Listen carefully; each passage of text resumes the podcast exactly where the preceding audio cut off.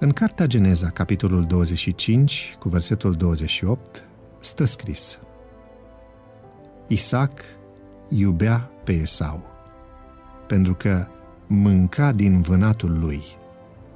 Rebecca însă iubea mai mult pe Iacov. Ai auzit declarații de genul pe X îl iubesc mai mult pentru că pe Y nu-l prea iubesc pentru că... Hm? Sigur că ai auzit. Dar de favoritul unuia sau al altuia dintre părinți, ai auzit? Cred că da. De prea multe ori, sentimentele sunt condiționate de anumite interese ori de anumite afinități. Este corect? Părinții trebuie să nu fie deloc părtinitori, ci să-i trateze pe toți copiii lor cu aceeași afecțiune, aducându-și aminte că aceștia au fost cumpărați cu prețul sângelui lui Hristos. Copiii își imită părinții, de aceea trebuie să avem mare grijă și să le oferim modele corecte.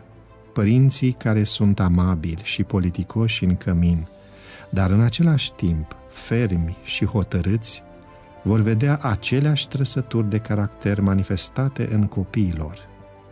Dacă sunt integri, cinstiți și respectabili, copiii le vor semăna în aceste privințe. Dacă îl respectă pe Dumnezeu și îi se închină, copiii lor, educați în același fel, nu vor uita să-L slujească și ei pe Dumnezeu. Părtinirea dată pe față de Isaac și Rebecca a fost reprodusă în tocmai și de Iacov. Citesc Geneza 37 cu 3. Israel iubea pe Iosif mai mult decât pe toți ceilalți fiei săi, pentru că îl născuse la bătrânețe.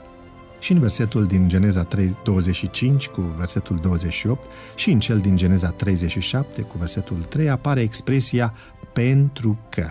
Părtinirea are la bază tocmai această cauzalitate. Iubești pentru că sau nu iubești pentru că.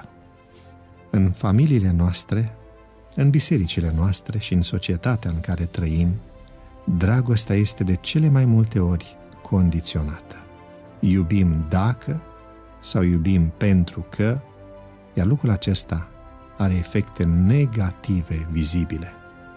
Rugăciunea noastră ar trebui să fie aceea de a primi de la Dumnezeu sprijin pentru a trece dincolo de avantajele sau interesele egoiste. Să iubim indiferent ce primim în schimb. Iubește nepărtimitor, fără să aștepți ceva în schimb. Iubește așa cum ne-a iubit Isus pe noi.